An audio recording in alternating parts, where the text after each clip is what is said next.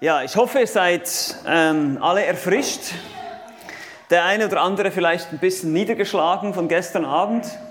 Ähm, aber ich kann euch beruhigen, äh, mich überführt das genauso wie euch. Also es ist nicht so, dass mir das anders geht. Und dass ich, wie ich schon gesagt habe, das gestern auch betont, ich stehe hier auch nicht als einer, der das alles perfekt macht, sondern ich stehe einfach als einer hier, der uns gegenseitig, wir wollen uns gegenseitig motivieren. Wir sitzen alle im selben Boot. Wir wissen um unsere Unvollkommenheiten. Wir wissen um unser zu kurz kommen. Und deshalb brauchen wir Hilfe. Ja? Wir brauchen Hilfe von unserem Herrn. Wir haben es gerade gesungen. Er ist der Weinstock, wir sind die Reben. Wir müssen viel dafür beten. Wenn dich Dinge angesprochen haben gestern, dann ermutige dich einfach, lass das nicht einfach so vorbeiziehen. Schreib dir das auf. Überleg dir mal, welchen Bereich jetzt bei den Männern, was war das mal bei den Männern? Kommt Männer. Männer. Was müsst ihr sein? Nummer eins, ja. Ein Leiter. Nummer zwei, Beschützer. Nummer drei, ein Versorger. Sehr gut. Also, welchen, welchen Bereich hast du gemerkt, wo du denkst, hier muss ich noch ein bisschen was lernen? Frauen, was müsst ihr sein? Was will Gott von euch? Arbeiter zu Hause, genau. Die drei. So, und ich weiß, das ist sehr allgemein, sehr grob und sehr prinzipienorientiert. Wir haben gestern, ich habe euch verschiedene Beispiele gegeben, ich habe euch einiges versucht, einfach zu zeigen, was die Schrift sagt in ihrer Gesamtheit.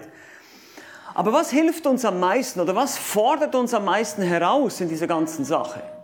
Wir haben gestern auch darüber gesprochen, wie können wir verhindern, dass unsere Ehe einschläft. Die Routine, der Alltag und dann die ganze Gesellschaft um uns herum, die im Prinzip genau das Gegenteil von dem will, was wir wollen. Ja, Im Prinzip ist das Frauenbild und Männerbild in der heutigen Gesellschaft, wenn man überhaupt noch von Frau und Mann spricht, ja, das geht, wird immer verrückter, das entspricht im genauen Gegenteil von dem, was die Schrift sagt. Also wir, wir bemühen uns im Alltag, diese Rollen von Mann und Frau zu leben. Wir haben gestern gesehen, der Herr in der Mitte, das bedeutet sein Wort in der Mitte unserer Ehe. Aber wir wollen uns jetzt ein bisschen noch genauer anschauen, was denn das bedeutet für Mann und Frau. Oder eine Situation anschauen, die vielleicht ähnlich ist wie die heutige. Diese Herausforderung im Alltag, ein Mann Gottes oder heute Abend dann eine Frau Gottes zu sein. Heute geht es um den vorbildlichen Mann. Und ich sage bewusst Mann, nicht nur Ehemann, sondern einfach Mann. Weil wir schauen uns nämlich ein Beispiel an von jemandem in dem Buch Ruth, der noch Single war zu dem Zeitpunkt und dann erst geheiratet hat. Und er war bereits ein heiratswürdiger Mann. Und deshalb ist es auch für die Singles entscheidend wichtig, natürlich auch für die Ehemänner, oder heute Abend für die Ehefrauen. Oder man kann auch sagen, wie Johann das auch schon gesagt hat, nach welchem Partner sollten wir uns denn umschauen? Ja, wenn du heiraten möchtest, das ist ein legitimer Wunsch. Das ist schön, das ist Gottes Plan. Es ist nicht gut, dass der Mensch allein sei, ja, hat er gesagt am Anfang. Aber die Frage ist ja, wie entscheide ich, wer ist der Richtige? kennt diese berühmten Fragen. Und genau da hilft uns die Schrift, indem sie uns Beispiele gibt. Und so wollen wir uns ein solches Beispiel heute anschauen. Und das ist interessant. Ihr könnt schon mal das Buch Ruth aufschlagen. Wenn wir uns die, die biblische Zeit so vergegenwärtigen, wir überlegen uns vielleicht, der eine oder andere von uns denkt vielleicht manchmal, früher zu biblischen Zeiten, sagen wir vielleicht, war es doch einfacher, vielleicht Gott zu sehen und an ihn zu glauben. Denn wir lesen von den zehn Plagen in Ägypten, wir lesen von der Teilung des Roten Meeres, Zeichen und Wunder geschehen. Oder wir gehen in die Zeit Jesu. Jesus heilt Menschen. Er öffnet Blinden die Augen. Er weckt Tote auf. Stellt euch das mal vor. Jesus ließ jede Beerdigung platzen. Wenn er nämlich erscheint, dann steht der Tote von den Toten auf. Und wir denken, ja, das muss doch viel einfacher gewesen sein zu glauben in dieser Zeit. So viele Zeichen und Wunder geschehen dass man gesehen hat. Aber wisst ihr was, das täuscht manchmal ein bisschen. Weil es gibt zwischen diesen Ereignissen, ja, Exodus, Auszug aus Ägypten, oder die Zeit von Elia und Elisa, da ist auch ganz viel passiert, da sind auch ganz viele Wunder geschehen. Oder die Zeit Jesu, da sind auch viele Wunder geschehen. Aber dazwischen gab es tatsächlich hunderte von Jahren, wo einfach nichts dergleichen passiert. Und die Menschen mussten sich einfach auf das verlassen, was Gott ihnen durch sein Wort überliefert hat. Und genau so eine Situation finden wir im Buch Ruth. Wir finden keine Toten, die auferstehen. Wir finden keine besonderen irgendwelche Wunder und Zeichen. Man muss aufs Feld gehen, man muss arbeiten, Menschen sterben und kommen nicht von den Toten zurück. Tragödien passieren, schlimme Dinge geschehen, es ist schwierig, der Alltag ist hart. Das ist da, wo wir Ruth und Boas sehen als Beispiele im Alltag. Aber nicht nur das. Vielleicht lest ihr mal, lesen wir mal zusammen im Buch Ruth den Vers 1. Hier heißt es, und es geschah, in den Tagen, als die Richter regierten. Nun, äh, übersetzt wörtlich wäre hier, als die Richter richteten. Ja, das ist nämlich Shofetim, ist äh, gleichzeitig auch ein Verb im Hebräischen. Und die Zeit der Richter, was war das für eine Zeit? Das war eine Zeit, wo Israel absolut vorbildlich war, gehorsam, Gott freute sich über sein... Nein. Nein! Was war, was war die Zeit der Richter? Blättert mal ein bisschen zurück in euren Bibeln in Richter 21, Vers 25. So hört dieses Buch auf. Und das ist ein Vers, der auch schon in 17, Vers 6 und in Kapitel 19 vorkommt. Dieser Refrain am Ende des Buches Richter. Zu jener Zeit gab es keinen König in Israel. Und jeder tat, was recht war in seinen Augen. Es war eine Zeit des geistlichen Niedergangs, des Abfalls. Und inmitten dieser Zeit sehen wir Boas und Ruth als schimmernde, schillernde Beispiele von Gottesfurcht inmitten einer gottlosen Nation. Ist das nicht genau das, was wir heute sehen, erleben? Ja, ist genau das, oder? Und so ist dieses Buch, das schon so alt ist, ich meine, guckt euch das mal an, wann das kommt. Im Alten Testament, wir haben die ersten fünf Bücher Mose, äh, Genesis, Exodus, Leviticus, Numeri, Deuteronomium oder 1., 2., 3., 4., 5. Mose, um es einfach zu machen. Und dann haben wir Josua, Richter, Ruth. Das war also irgendwo in dieser Zeit. Josua, als sie das Land eingenommen haben, und im Buch Josua lesen wir auch schon von den Kompromissen, die eingegangen wurden. Man hat nicht das ganze Land eingenommen, man hat sich vermischt mit den Heiden. Und im Buch Richter schließlich die Entwicklung. Also wir reden hier von einem Zeitspanne von vor fast 3000 Jahren. 1400, um 1400 vor Christus war der Exodus, also es war 100 Jahre und die Richterzeit sind dann ungefähr 400 Jahre. Also wir reden von 3000, vor 3000 Jahren hat sich das abgespielt. Und trotzdem, die, die Prinzipien, die ausgelebt wurden, sind zeitlos. Weil Boas und Ruth waren beides gottesfürchtige Menschen. Das Interessante bei der Ruth ist auch, dass sie eine Heidin war, eine Moabitin. Sie kam aus, aus Moab, Moabiterin, und das macht das Ganze noch viel interessanter für uns. Wie schon gesagt, die Zeit der Richter, eine Zeit des Abfalls, des Götzendienstes und dieses Buch, Ruth, ist sozusagen wie ein, wie ein Diamant im Misthaufen, ja, so ein riesiger Misthaufen, da ist ein Diamant drin und er scheint und schimmert so richtig raus. Es gibt Hoffnung, es gibt noch Menschen, die treu bleiben, auch in einer solchen Zeit. Und genau das müssen wir heute auch uns zu Herzen nehmen. Nun, Vielleicht noch ganz kurz, das Buch Ruth hatte natürlich nicht die Absicht, uns äh, zu zeigen, wie ein gottesfürchtiger Mann oder eine gottesfürchtige Frau aussieht, sondern die Absicht des Buch Ruths war eigentlich eine Verteidigungsschrift für die davidische Dynastie. Der David, ihr wisst, David, der König David, seine Dynastie, seine königliche Linie, aus der später der Messias kommen würde. Und man nimmt an, dass Samuel dieses Buch geschrieben hat, der letzte Richter. Und er hat diese Geschichte aufgeschrieben, um zu zeigen, auch wenn zum Beispiel eine Moabiterin im Stammbaum des Davids zu finden ist, so war doch Ruth keine gottlose Götzendienerin, sondern sie war eine gottesfürchtige Frau. Und somit wird David nicht in irgendeiner Weise diskreditiert von seinem Anrecht auf den Thron. Das ist eigentlich die Absicht gewesen von diesem Buch. Deshalb sehen wir ganz am Ende im Kapitel 4, wenn ihr mal ganz ans Ende blättert von Ruth, da seht ihr in Vers 18, und dies ist der Stammbaum des Peres. Peres zeugte Hesron, Hesron zeugte Ram, Ram zeugte Aminadab. Sergei, du musst das jetzt nicht alles übersetzen. Ja, er hat mir vorhin gesagt, ich soll nicht so schnell sprechen, aber das ist einfach ein Stammbaum, ganz viele Namen, okay? Das kannst du sagen. Und dann sehen wir hier, in Vers 21, Salmon zeugte Boas, Boas zeugte Obed, Obed zeugte Isai, Isai zeugte David. Damit hört es auf, das Buch.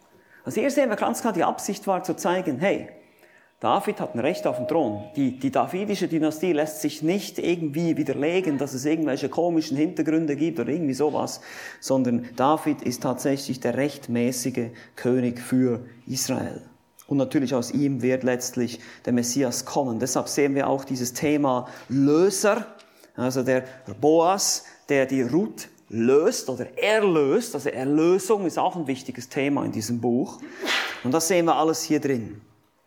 Aber wie schon gesagt, wir wollen uns jetzt erstmal nochmal einen kurzen Überblick verschaffen über das Buch, um einfach so ein bisschen den Kontext zu haben, den Hintergrund und dann können wir einsteigen und werden uns das Beispiel des Boas betrachten. Das ist heute erstmal für die Männer, heute Morgen. Wie gesagt, heute Abend werden wir dann dasselbe für die Frauen tun. Und hier eine wichtige Bitte an euch. Frauen, liebe Frauen, schaut nicht nur auf euren Mann und sagt, ja, siehst du, ich habe es doch schon immer gesagt, ja? sondern wir nehmen jetzt erstmal den Balken aus dem Auge, ja, bevor wir versuchen, den Splitter. Wartet mal noch bis heute Abend, ja. Nicht so voreilig, okay? Ja. Genauso ihr Männer heute Abend, ja, jetzt habe ich mein Fett gekriegt, jetzt kriegst du endlich auch deins. Nein, so, darum geht es nicht. Wie schon gesagt, wir sitzen alle im selben Boot. Wir sind alle Sünder, wir brauchen alle Gnade. Und deshalb vielleicht geht dir, liebe Frau, geht dir vielleicht ein Licht auf und denkst, ah, das ist vielleicht ein Punkt, in dem mein Mann Hilfe braucht. Wie kann ich dir helfen, in diesem Bereich zu wachsen? Das wäre doch viel liebevoller, oder? Es wäre auch viel hilfreicher, auch für den Mann, das dann auch anzunehmen und sich wirklich zu verändern, wirklich Veränderung zu wollen, anstatt nur mit dem Zeigefinger. Gut, aber lasst uns kurz Überblick. Ruth. Worum geht es? Was, was ist die Geschichte hier? Nun, Kapitel 1 ist die Einleitung. Die ersten Verse hier zeigen uns die Situation, die Richterzeit. Es gibt eine Hungersnot im Land. Ein Mann namens Elimelech denkt, er ist ganz besonders schlau, guckt rüber über die Berge, rüber nach, zu, zu den Bergen Moabs und sieht da drüben, boah, die haben ganz viel Trauben und alles Mögliche. Und wir hungern hier in Israel, wahrscheinlich ein Gericht. Ja, Gott hat immer wieder Plagen und, und irgendwelche Hungersnöte geschickt, wenn sie eben ungehorsam waren. Aber er denkt, ja, wir können darüber gehen, wir gehen einfach ins Ausland. Okay, lass uns gehen, wir ziehen los. Und das war ein Bundesbruch. Das war ein Treuebruch. Ja, weil die Israeliten sollten nicht ins Ausland gehen, die sollten da bleiben in dem Land, wo sie sind, das Gott ihnen gegeben hat und sie sollten da ein Zeugnis sein, indem sie da die Gebote halten. Und das haben sie nicht getan. Und so sucht er seinen eigenen Weg, geht ins Ausland und bringt, stürzt seine ganze Familie in eine Riesentragödie. Ja, wir wissen, er stirbt selbst, die Söhne heiraten heidnische Frauen, ja, Orpa und Ruth sind heidnische Frauen zu dem Zeitpunkt. Ruth war da keine gläubige Frau. Sie nehmen sich ungläubige Partner, übrigens ganz schlechte Idee für all diejenigen, die sich das mal überlegt haben, keinen ungläubigen Partner heiraten bitte. Das ist ein Problem, auch wenn das hier im Buch Ruth einigermaßen gut kommt, aber ihr seht, er stirbt auch. Machlon und Kilion, die beiden Männer, sterben und die Frau Naomi bleibt allein mit ihren beiden Schwiegertöchtern. Sitzt da in Moab im Ausland, hat keine Mittel, damals war der Mann eben wirklich der Brotversorger, die Frau nicht. Und so sitzt sie da, kein Geld, keine Ressourcen im Ausland, wunderbar, eine schreckliche, katastrophale Tragödie. Schlimmer könnte es nicht sein. In Elimelech finden wir einen Mann, der seine Verantwortung überhaupt nicht wahrgenommen hat. Der hat seine ganze Familie, seine ganze Familie in die Tragödie gestürzt. Und man denkt, pff, was soll jetzt noch werden? Wie kann aus so etwas etwas Gutes werden? Und hier ist das Thema vom Buch Ruth. Gottes Vorsehung. Ja, keine Zeichen, keine Wunder, alles im Alltag. Aber Gott lenkt die Geschehnisse, er lenkt die Entscheidungen der Menschen. Er ist souverän. Er hat alles unter seiner Kontrolle. Ja, die Menschen entscheiden. Sie treffen reale Entscheidungen, aber Gott steht drüber. Er lenkt all diese Entscheidungen. Er ist souverän. Und das sehen wir hier sehr deutlich in diesem Buch. Naomi kommt nach Hause. Kapitel 1 ist, nennt sich dann Mara, die Bittere. Ja, ich will nicht mehr Naomi heißen, äh, die, äh, die quasi eine Freude ist, sondern Mara, die Bittere. Kapitel 2 heißt es dann, sie trifft zufällig auf das Feldstück des Boas in Vers 3. Im Hebräischen heißt es hier, der Zufall zufallte es oder es traf sich das Treffen. Und das ist so eine hebräische Ausdrucksweise, um zu zeigen, Gott lässt das jetzt geschehen. Er in seiner Vorsehung bringt nun diese Dinge zu einem guten Ende. Sie trifft auf Boas, einen vermögenden Mann. Ish Gibor Chayil, ein richtig cooles Wort hier im Hebräischen, ein männlicher, kräftiger, fähiger, tugendhafter Mann. Das ist die Idee hinter diesem Ausdruck. Und so heißt auch sein Name, Boas, Stärke. Er war gottesfürchtig. Das sieht man daran, wie er seine Sklaven begrüßt. Darauf gehen wir jetzt gleich noch ein. Er war ein gottesfürchtiger Mann. Er war freundlich gegenüber der Heidin Ruth. Wir werden das gleich alles anschauen. Kapitel 3 kommt es dann zum Heiratsantrag. Aber das ist nicht ein ganz normaler Heiratsantrag, sondern das ist eigentlich, geht's hier um Altersversorgung. Es ist ganz interessant, wenn man sich mit der ganzen kulturellen Hintergrund, äh, damals mit der Schwagerehe und dem Lösen von Ländereien, wie der Familienname mit den Ländereien verbunden ist, quasi auf dem Grundstück eines, einer Familie, der Name nicht ausgelöscht wird, dass man quasi die, die Altersversorgung verliert. Und hier sehen wir, wie Ruth eigentlich völlig selbstlos handelt. Das ist nicht einfach so, oh, der Typ gefällt mir, den heirate ich jetzt. So ist es nicht, sondern sie bittet ihn, ihr zu helfen, ihrer Familie, vor allem auch Naomi zu helfen, dass ihre Familie, ihr Name in Israel nicht ausstirbt und sie eine Zukunft haben. Darum geht es hier. Und deshalb dieses ganze Hin und Her mit Löser und schließlich auch in Kapitel 4 mit der Verhandlung mit dem anderen näheren Verwandten, das hat mit dem ganzen kulturellen Hintergrund zu tun. Ein enger Verwandter konnte ein in die Knechtschaft verkauftes Familienmitglied lösen. Er konnte Land aufgrund von wirtschaftlicher Not, wenn es verkauft geworden äh, ist, wieder, wieder zurückholen oder eben den Familiennamen bewahren durch die Schwagerehe. Das ist auf 5. Mose 25. Gott hat es so eingerichtet, dass die Stämme, die einzelnen Familien und Stämme nicht aussterben sollten. Und deshalb hat er diese Gesetze erlassen in Israel. Es geht um Altersvorsorge. Und so wurde schließlich würde Ruth, ohne dass sie es merkt, die Stammmutter oder eine der Stammmütter der Linie Davids und ultimativ des Messias. Es ist Wahnsinn, wenn man sich das überlegt, wie Gott das gewirkt hat mit diesen schlechten Entscheidungen des Elimelech, dass die Ruth dann nach Israel kommt und diesen Mann kennenlernt und so geht es dann weiter und so produziert Gott in seiner Souveränität sichert er die Linie Davids und letztlich das Kommen des Messias. Das ist einfach so als Überblick, als Hintergrund, einfach, dass wir das im Hinterkopf haben, wenn wir uns jetzt den Boas betrachten wollen. Dann müsst ihr so ein bisschen die Geschichte im Hinterkopf haben oder auch die kulturellen Hintergründe und Gegebenheiten, damit wir auch ein bisschen verstehen, was für uns hier wichtig ist. Wie schon gesagt, für uns Männer oder auch für Frauen ist es wichtig, dass wir ein Beispiel sehen. Ein Beispiel. Und Boas ist ein solches Beispiel, ein Porträt eines gottesfürchtigen Mannes. Vor 3000 Jahren, schon lange her, aber immer noch aktuell. Und vor allem ein Mann, der im Alltag einer gottlosen Gesellschaft lebt, genauso wie die Ruth. Und das ist für uns besonders entscheidend. Wir wollen uns das anschauen. Wir haben acht Merkmale von diesem gottesfürchtigen Mann. Einige Dinge werden euch bekannt vorkommen, die haben wir gestern schon so angeschnitten, die werden wir jetzt ein bisschen vertiefen und einiges ist dann auch noch Erweiterung.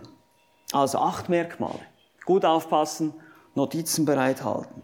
Erstens, er war ein Mann der Leitung. Okay? Er war ein Mann der Leitung. Das haben wir gestern gesehen. Gott hat den Mann als Haupt eingesetzt, ein Leiter. Zum Beispiel sehen wir das auch im Neuen Testament, die Stelle haben wir gestern nicht angeschaut, 1. Korinther 11, Vers 3, hier heißt es, ich will aber, dass ihr wisst, dass Christus das Haupt des Mannes ist, der Mann aber das Haupt der Frau, Gott aber das Haupt des Christus. Der Mann ist das Haupt. Er besaß Schnitter und Sklaven. Hier lesen wir im Buch Ruth. Und diese Schnitter und Sklaven, die grüßen ihn, die folgten ihm offenbar und die machten das offenbar sehr gerne. Und deshalb ist hier die Frage, woran kannst du erkennen, ob du ein Leiter bist? Woran kannst du erkennen, dass du ein Leiter bist? Ich gebe euch einen Tipp. Schaut mal hinter euch. Folgt euch jemand? Dann bist du ein Leiter. Folgt jemand deinem Beispiel? Dann bist du ein Leiter. Schau hinter dich. Genau das war Boas. Er hatte Gefolge, er hatte Leute um sich. Hier heißt es in Ruth Kapitel 2, Vers 4, Ruth Kapitel 2, Vers 4, und siehe, Boas kam von Bethlehem her und sprach zu den Schnittern, der Herr sei mit euch. Diese Begrüßung war während einer Zeit des Abfalls etwas ganz Besonderes. Das war nicht selbstverständlich. Er ist freundlich mit seinen Sklaven umgegangen. Er grüßt sie. Sie grüßen ihn zurück. Sehen wir auch hier im Text.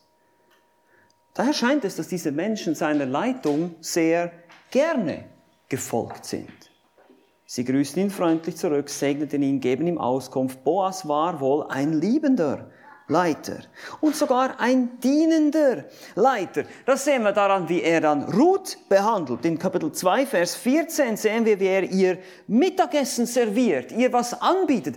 Das war völlig gegen die jüdische Etikette. Ein Mann, und man muss davon ausgehen, dass Boas schon in den Mitte 50ern war, es war schon ein, ein gestandener Mann, einer jungen Ausländerin, einer Moabiterin, den Platz anbietet und ihr was zu essen reicht, das war in der jüdischen Kultur völlig undenkbar. Aber wir sehen, dass für ihn die Etikette nicht so wichtig ist wie die Freundlichkeit. Also er war ein Leiter, er initiiert, er zeigt all diese Merkmale eines biblischen Leiters. Deshalb hier nochmal die Frage an uns, Männer. Bist du ein Leiter? Bist du nicht nur ein Leiter, sondern ein Liebender dienender Leiter. Das ist viel schwieriger. Es geht eben nicht nur darum, der Oberkommandant zu sein, der Befehlshaber, sondern es geht darum, dass wir leiten. Man kann Leitung zusammenfassen in einem Wort. Einfluss. Einfluss. Nimmst du Einfluss auf deine Frau? Nimmst du Einfluss auf deine Kinder? Nimmst du Einfluss auf die Geschwister um dich herum? Bist du jemand, der andere positiv, natürlich, hoffentlich positiv beeinflusst? Wer ist letzte Woche, letzten Monat wegen dir geistlich gewachsen? Wer ist evangelisiert worden wegen dir? Wer hat das Evangelium gehört wegen dir? Und das ist natürlich auch für die Frauen wichtig, aber gerade wir Männer müssen da lernen, Leiter zu sein, um uns aus uns herauszukommen und Dinge, das Richtige zu tun. Folgen andere gerne deinem Beispiel. Ein Mann der Leitung. Okay, erstens. Zweitens, ein Mann des Glaubens. Man kann auch sagen, ein Mann des Glaubens und der Treue. Ein Mann des Glaubens und der Treue. Wie gesagt, dieser gottesfürchtige Gruß gegenüber den Knechten, die freundliche Behandlung der Ruth lässt auch darauf schließen, dass er ein Mann war, der Gott glaubte und gehorchte. Er kannte das Gesetz. Im Gesetz Mose steht es geschrieben, wie man den Fremden behandeln soll. Man soll den Fremden nicht bedrücken. 2. Mose 22, Vers 20. Man soll den Fremden nicht bedrücken. Er war eine Verkörperung der Gnade und Liebe Jahwes. Das war die Vorstellung, die Gott hatte. Gott wollte sich ein Volk erwählen, das ein Volk von Königen und äh, ein Volk von Priestern wäre, ein Volk von Anbetern, die ihn verherrlichen, die diese Freundlichkeit und Güte ausstrahlen würden.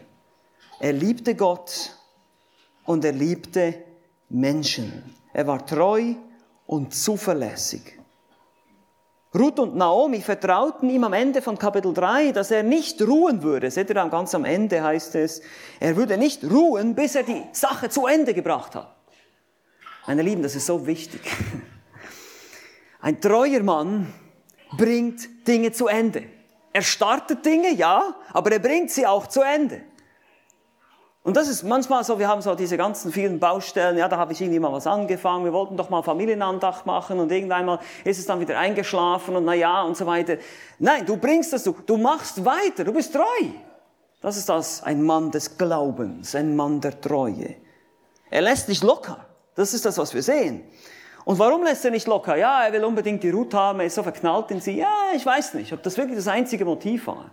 Klar, ich hoffe es, dass er sie auch geliebt hat, aber wir sehen auch ganz klar, warum das so war. Eben der ganze Kontext mit dem Lösersein, mit dem Erhalten der Familie, mit der Altersvorsorge, mit der Situation der Naomi. Und das wurde ihm ja auch alles berichtet, sagt er auch in Kapitel 3. Ich habe gehört, was du für deine Schwiegermutter getan hast. Alle reden von dir, was du für ein gottesfürchtiges... Also er wusste das und deshalb hat er so gehandelt. Und das tat er dann auch in Kapitel 4. Er war ein Mann der Tat.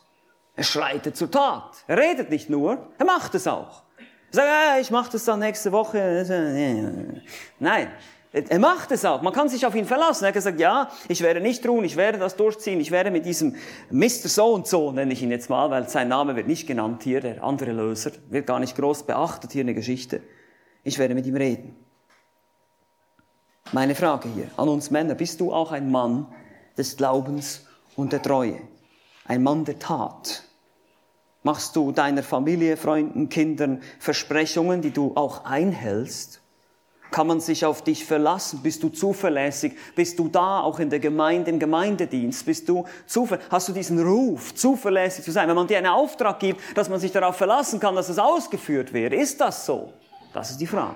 Das ist ein Mann der Treue. Man kann sich auf dich verlassen. Du bist treu. Im Gemeindedienst ist es auch immer so. Wir, im Englischen gibt es diesen Ausdruck, wir suchen fat people. Ja? Faithful, available, teachable. Also treu, zur Verfügung stehend und belehrbar. Ja? Das, das suchen wir immer im Gemeindedienst. Das ist das, dann bist du brauchbar im Gemeindedienst. Wenn du da bist, wenn du treu bist und wenn du belehrbar bist. Und das ist genau das, was wir bei Boas sehen. Also ein Mann der Leitung, ein Mann des Glaubens. Wir müssen weitermachen hier. Drittens, uh, jetzt, jetzt wird's, jetzt wird's ganz heiß, okay? Liebe Männer. Ein Mann der Wahrnehmung. Ein Mann der Wahrnehmung. Das ist ein interessantes Detail hier, welches uns bei Boas auffallen sollte, welches uns Männern oft fehlt. Wir neigen leider oft dazu, etwas vielleicht gleichgültig, vielleicht nicht so einfühlsam zu sein, vielleicht sogar grob mit unseren Frauen, mit unseren Kindern. Boas war aufmerksam. Er beobachtete ganz genau. Er war kein Träumer, kein Ignorant, auch kein hartgesottener Macho. Nein, er war ein einfühlsamer und wahrnehmender. Er nahm Dinge wahr, er beobachtete ganz genau. Er merkte sogar, dass da jemand Neues auf dem Feld war. Ruth fiel ihm sofort auf. Kaum war er angekommen, fragte er, und das ist interessant, er sagt, nie, er sagt nicht, ist die neu? Und da sagt der Schnitter, oh, okay. Nein, er sagt, Ruth 2, Vers 5, er sagt, zu wem gehört diese junge Frau? Seht ihr, er sagt nicht, wer ist das, sondern er sagt, zu wem gehört sie? Also, er denkt schon ein bisschen weiter. Wer hilft dir? Wer versorgt sie? Wer ist für sie zuständig? Woher kommt sie? Vielleicht hat sie ein bisschen andere Kleidung getragen, man hat vielleicht auch gesehen, dass sie eben eine Ausländerin ist und so weiter und so fort. Das wissen wir nicht ganz genau. Auf jeden Fall hat ein Auge für Menschen. Stellt euch mal vor, Boas, als reicher, vermögender Mann, der hatte wahrscheinlich ziemlich viele Sklaven. Das waren mega viele Arbeiter. Der, der hätte nicht mal aufs Feld kommen müssen. Schon nur, dass er da rausgeht und, und guckt, wie geht's euch, wie läuft, ist alles in Ordnung und so weiter. Und dann sieht er, ja, das, hä, wer ist denn das? Zu wem? Wer? Ah, okay, noch nie gehört, noch nie gesehen. Und dann auch die weiteren Ereignisse, die ich schon aufgezählt habe, wie er sich dann auch um sie kümmert und sie eigentlich gastfreundlich behandelt. Die Frage in uns, bist du auch ein Mann der Wahrnehmung? Wir Männer haben diese Fähigkeit, nichts zu denken. Die Frauen können das überhaupt nicht verstehen. Ja. Wir Männer, wir, wir können einfach in unserer Nichtskiste sein. Dann, äh, deshalb kann man einen Mann ständig irgendwie herumswitchen auf dem TV und äh, so machen. Ja. Das ist, und, und wir müssen lernen, unser Umfeld wahrzunehmen, dass es uns nicht gleichgültig ist, eben nicht grob zu sein. Und das hat mit unserer Faulheit zu tun. Männer, wir Männer sind oft faul, weil der Sündenfall hat die Arbeit schwer gemacht. Und weil die Arbeit schwer ist, ist uns alles zu schwer. Und wir werden faul und passiv. Ja, klar, ich komme von einem harten Arbeitstag nach Hause und ich möchte mich am liebsten auf die Couch schmeißen und die Zeitung lesen. Aber da sind ja noch die Kinder und, und die Frau und, und ja, das ist schon Arbeit. Nimmst du das wahr? Nimmst du wahr? Bist du aufmerksam auf die Bedürfnisse deiner Frau oder deiner Kinder einzugehen? In diesem Sinne müssen wir uns auch unterordnen. Wir Männer ordnen uns auch unter. Wir ordnen uns unter, indem wir versuchen, den anderen höher zu achten als uns selbst. Wir ordnen uns in dem Sinne unter, dass wir sagen, meine Wünsche, meine Vorlieben stecke ich zurück, um den anderen zu dienen. Das habe ich schon oft gesehen, auch in der Seelsorge. Ja, wenn, wenn jemand merkt, dass es in einer Ehe Probleme gibt, ist es oft die Frau. Und da sitzen die beiden und sagen, ja, wir haben ein Riesenproblem. Und der Mann sagt, äh, keine Ahnung. Und ich sage, ja, das ist, das ist das größte Problem. Du merkst das nicht mal.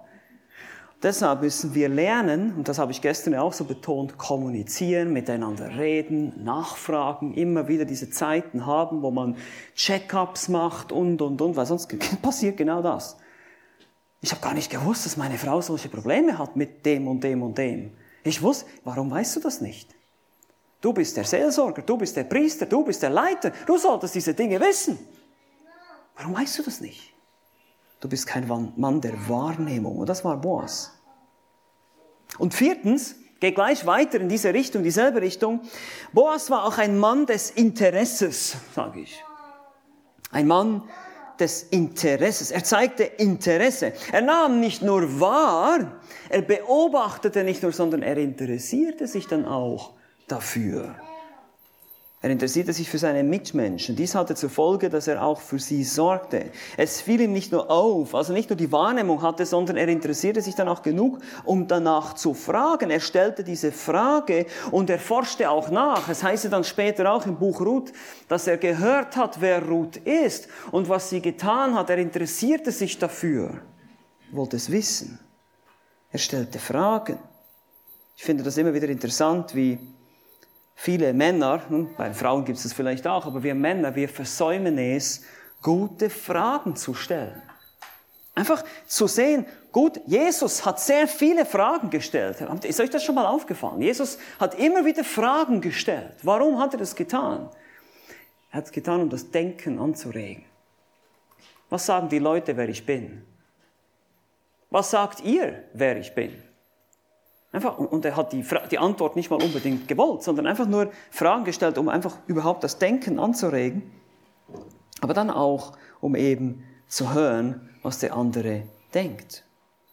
Und er musste das natürlich nicht machen, er war allwissend, aber wir brauchen das. Wir müssen aus Nächstenliebe, wie wir Interesse zeigen können, ist, indem wir lernen, gute Fragen zu stellen. Nun, jetzt ist die Frage an euch. Was ist eine gute Frage? Ich habe gerade eine gestellt. Was ist eine gute Frage? Ja? Was und wie? Eine Frage, die man nicht mit Ja oder Nein beantworten kann. Was denkst du? Was denkst du? Die Was-Fragen sind die besten. Manchmal wie, wie ist auch nicht schlecht. Wie fühlst du dich? Aber da kann man natürlich sagen, gut. Wenn ihr mit Teenagern zu tun habt, dann ist die Antwort gut. Weiß nicht. Sage ich, okay. Was ist denn so gut an diesem Tag heute für dich? Oder was hast du heute Gutes gesehen, erlebt, wie auch immer?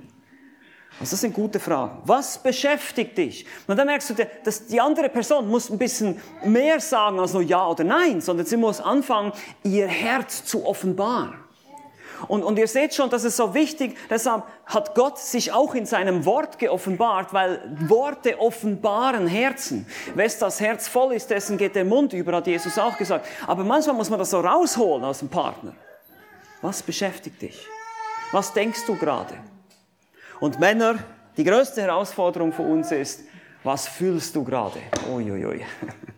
Wenn wir Männer über unsere Gefühle reden müssen, das ist echt ein Krampf. Ja, Frauen, bitte seid einfach geduldig mit uns, okay? Wir sind ein bisschen anders verdrahtet, es fällt uns ein bisschen schwerer, aber wir müssen es lernen. Wir wollen es lernen. Wir wollen es lernen. Es ist okay. Brauchen vielleicht mal ein bisschen mehr Zeit. Ich muss manchmal meiner Frau sagen, lass mich mal kurz nachdenken. Meine Frau redet und denkt schneller, als ich überhaupt irgendwie hinterherkomme. Das ist einfach ihre Gabe. Und da muss ich immer sagen, okay, Lass mal kurz nachdenken. Ich will eine Antwort geben. Ich will ehrlich sein, ich will offen sein. Ich weiß, es ist eine gute Frage. Lass uns drüber reden. Offene Fragen. Zu wem gehört diese junge Frau? Eben nicht einfach nur, ist die neu? Ja, okay. Nicht so. Und dann fünftens, war er auch ein Mann der Barmherzigkeit. Barmherzigkeit kann man beschreiben mit, wenn Liebe Hände bekommt. Ja, Barmherzigkeit ist, wenn ich etwas tue, nicht nur Liebe habe für jemanden, das Wohl des Nächsten anstrebe und möchte ihm das für ihn das Beste, sondern ich mache das dann auch. Ich versuche das dann, ich setze das in die Tat um. Warum sollte er sich als wohlhabender und mächtiger Mann überhaupt mit einer ausländischen Magd beschäftigen? Das ist doch völlig unter seinem Niveau. Eine Moabiterin, eine Heidin aus einem abgöttischen und schrecklichen Volk. Nun, die Israeliten waren zu der Zeit eigentlich auch nicht besser.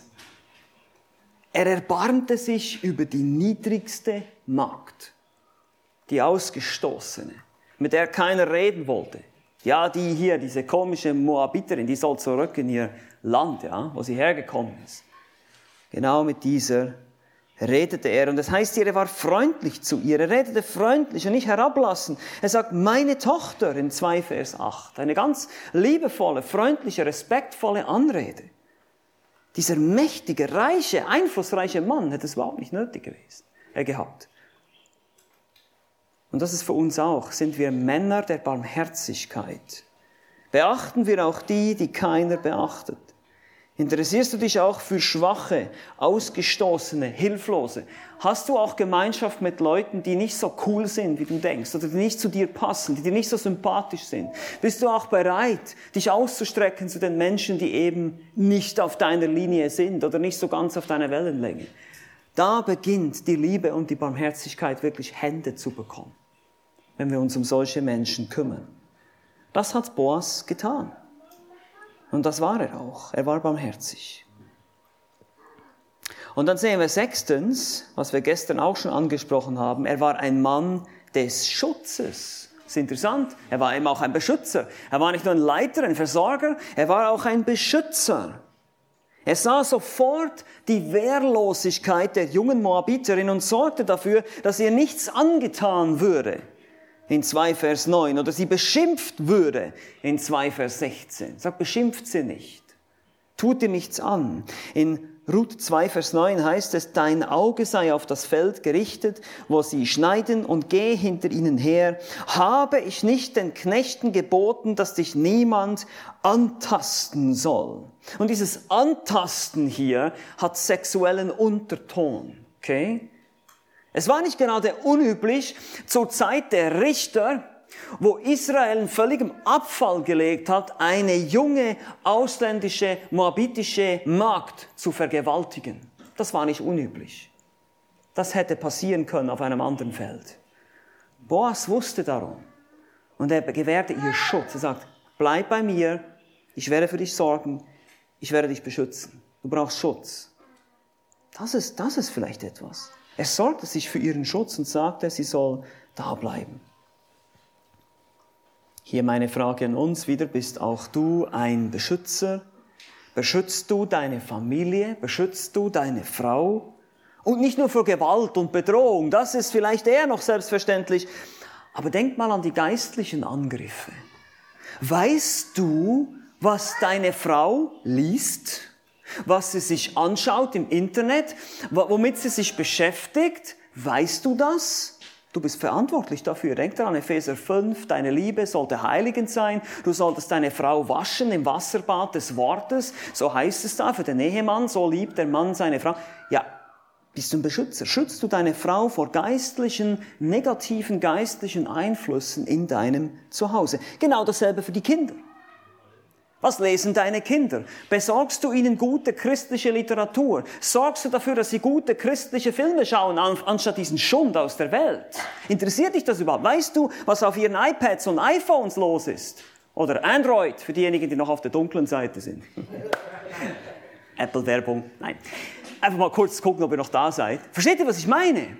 Kümmerst du dich um diese Dinge? Schaust du da rein? Baust du irgendwelche Sperren ein? Was immer du machen musst, je älter die Kinder werden, desto komplexer wird's, weil sie wissen mehr Bescheid über diese Geräte als wir. Das ist ein Problem, aber wir müssen uns trotzdem darum tun. Was lesen unsere Kinder? Welchen Einflüssen sind sie ausgesetzt? Das ist heutzutage sehr, sehr entscheidend wichtig. Und sorgst du dafür, dass du, Mann, dieser Einfluss bist, dieser Schutz, dieser schützende Einfluss, der seine Familie schützt, indem er ihnen immer wieder das Wort Gottes bringt das Wort Gottes. Nicht nur in der täglichen, ja, täglichen Familienandacht, sondern auch sonst im Alltag. Wann immer deine Kinder dir eine Frage stellen, wann immer du irgendwie eine Möglichkeit hast, im Alltag eine Situation zu analysieren, kommt da irgendwas Biblisches raus, was Hilfreiches, was Lehrreiches. Machst du das, was in 5. Mose 6 steht, im Alltag, wenn du aufstehst, wenn du dich niederlegst, wenn du in einem Hause sitzt? Das ist genau das, was da gemeint ist. 5. Mose 6, ja. Das Wort sollen wir in unserem Herzen bewahren und den Kindern einschärfen. Und so schützen wir die Kinder. Nimmst du deine Kinder und deine Familie mit zur Gemeinde? Lässt du sie unter der Verkündigung des Wortes Gottes sitzen? Achtest du darauf, dass deine Kinder Notizen machen während der Predigt? Schaust du, was sie sich aufgeschrieben haben? Und, und, und. Ihr seht, das ist viel Arbeit. Das ist viel Arbeit, ich weiß. Willkommen in der Realität. Und ich weiß, wir machen das nicht perfekt, aber wir müssen uns Gedanken machen. Also bist du ein Beschützer, bist du ein Mann des Schutzes und dann siebtens haben wir sogar noch einen Mann der Versorgung. Das haben wir auch schon gesehen. Er war ein Versorger, Beschützer, Versorger, ihr seht schon, die Konzepte, die fließen einander hinein. Wir wollen das einfach noch ein bisschen besser, vor allem auch an dem Beispiel des Boas betrachten. Er war ein Versorger, er versorgte Ruth. Er gab ihr Privilegien, so dass sie auch zwischen den Garten auflesen durfte, heißt es in 2 Vers 15. Sie wüssten sogar Garten, also Ähren rausziehen und sie hinschmeißen, damit sie da noch ein bisschen mehr aufsammeln kann. Das war übrigens zur damaligen Zeit, war das sozusagen das Sozialsystem in Israel. Ja, das war die soziale Versorgung für Arme und Bedürftige. Man hat ihnen nicht einfach Geld gegeben, sondern sie mussten dafür arbeiten, aber sie konnten sich versorgen. Aber Boas hilft noch ein bisschen nach hier. Er sagt, ah, lass dir noch ein bisschen extra da und so weiter. Er gab ihr Mittagessen reichlich. Das, er, sie, sie konnte sogar noch zu ihrer Schwiegermutter nach Hause mitbringen von dem Mittagessen. Sie hatte genügend zu trinken, um ihren Durst zu löschen in der Hitze. Stellt euch mal vor, Israel, 40 Grad am Schatten, ja, und dann arbeitest du da auf dem Feld. Da kriegst du Durst.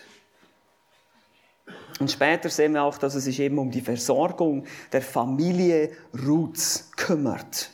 Also nicht einfach nur, ja, die Ruth, die gefällt mir, ist eine tolle Frau, die will ich heiraten, sondern nee, hier geht es um viel mehr. In diesem Kontext müssen wir deshalb im Hinterkopf haben, sonst verstehen wir dieses, diese ganze Situation nicht. Es ging um Versorgung, es ging um Hilfe, es ging um Nächstenliebe hier. Bist du auch ein Versorger? Nun klar, versorgst du deinen Haushalt mit Nahrung und Kleidung. Ich glaube, auch hier sind die, die, äh, die materiellen Dinge natürlich wichtig, aber vielmehr auch die Versorgung mit Geistlichen, das haben wir auch schon gesagt. Wir müssen hart arbeiten, manche von uns vielleicht noch härter, damit wir nicht nur, und das ist das Interessante in der Schrift, in Epheser 4 heißt es, wir sollen nicht nur arbeiten, um uns selbst zu versorgen, sondern auch noch um großzügig geben zu können. Das ist auch noch ein Ziel.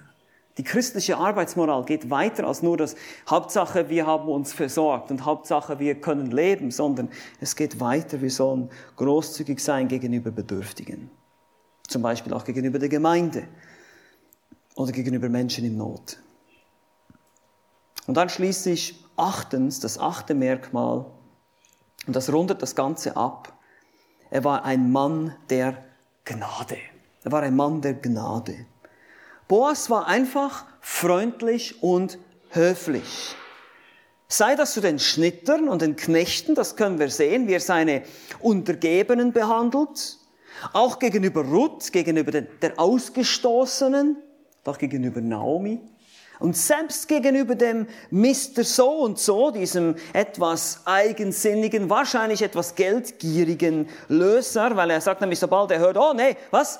Ruth, die muss ich auch noch dazu nehmen und deren Nachkommen werden dann meine Erben. Nee, nee, nee, nee, nee, das macht mein Erbteil kaputt. Also der hatte nur Geld im Kopf. Und so, aber selbst gegenüber dem ist er freundlich, höflich, er geht auf ihn zu, er sagt, du bist näher verwandt als ich, er ist fair, er handelt richtig. Er ist ein Mann der Gnade. Er vertraut auf Gottes Gnade. Er war ein echter Gentleman. Er grüßte, redete freundlich, aufbauend. Bleibe hier, setz dich hier hin, sei mein Gast, fühl dich zu Hause. 2 Vers 8, 2 Vers 14, 2 Vers 12. Er segnete und betete für sie. Das ist wunderbar. Es ist ein Mann, der verstand, dass er von Gottes Gnade abhängig ist. Er ist ein Mann und so müssen wir auch sein.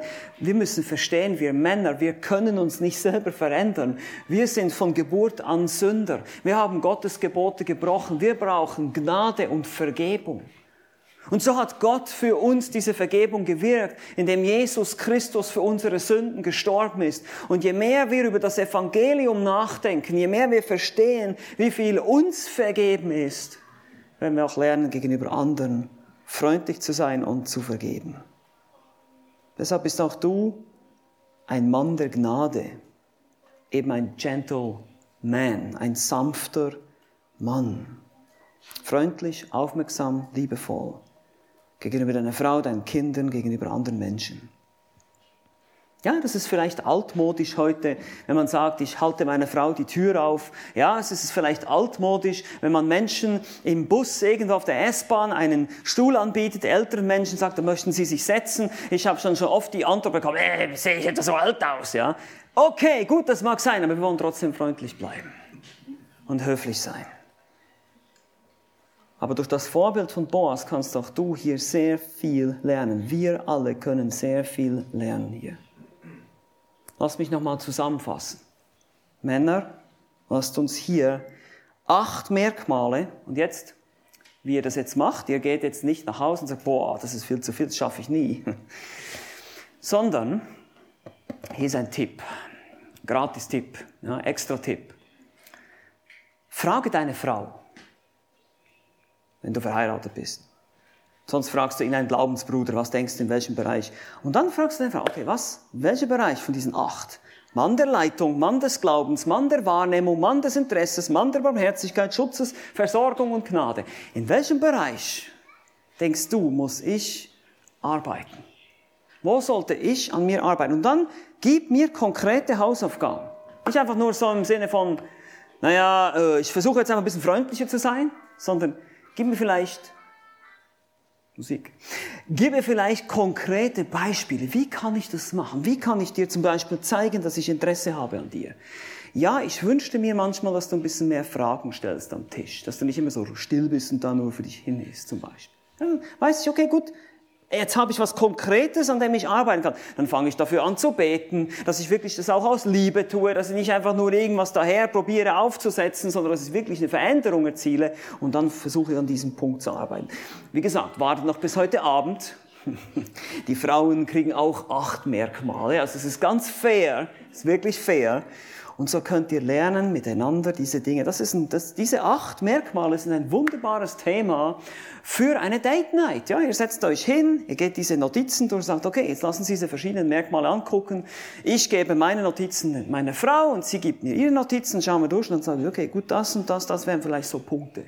Und dann können wir einander gegenseitig helfen, ja erbaulich sein. Nicht kritisieren, ah, siehst du und so. Nein, einfach erbaulich sein, einander helfen, sagen, hey, weißt du was, hier denke ich, könntest du noch ein bisschen wachsen.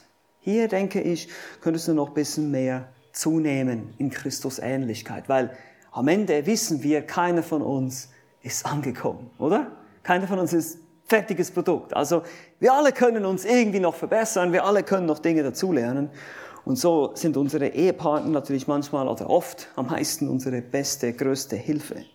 Wie gesagt, für Singles hier, wenn du ein Mann bist, dann treff dich einfach mit einem Glaubensbruder und sag mal, hey, wie siehst du mich da eigentlich in diesen Kategorien? Bin ich ein barmherziger Mann? Bin ich ein Mann des Schutzes? Oder vielleicht bin ich ein Mann der Versorgung? Bin ich fleißig? Bin ich ein fleißiger Arbeiter oder nicht so? Ja? Oder auch hier ein weiterer Tipp. Wenn ihr Kinder erziehen müsst, wenn ihr Jungs erzieht, dreimal dürft ihr raten, in welchen Bereichen ihr ihnen helfen müsst. Das sind genau diese acht Dinge. Ja, ihr müsst eurem Teenager helfen, du musst ein Leiter werden. Du musst ein Mann des Glaubens sein. Du musst lernen, deine Umgebung wahrzunehmen, Interesse zu zeigen, barmherzig zu sein, ein Mann der Gnade sein, freundlich sein, ein Beschützer werden und ein Versorger sein, lernen, hart zu arbeiten. Das ist genau das, was der junge Mann der junge Knabe schon im kleinen Alter lernen sollte und man ihm das schon so eintrainieren sollte. Hier eben auch für die Kindererziehung sind dieselben Prinzipien. Es ist nichts anderes. Es ist Bibel. Es ist die Schrift. Deshalb lasst uns beten. Lasst uns beten, dass der Herr Gnade schenkt und wir in diesen acht Bereichen, wir Männer jetzt hier, in diesen acht Bereichen wachsen können. Amen. Amen. Amen. Lasst uns noch beten. Wir stehen dazu auf.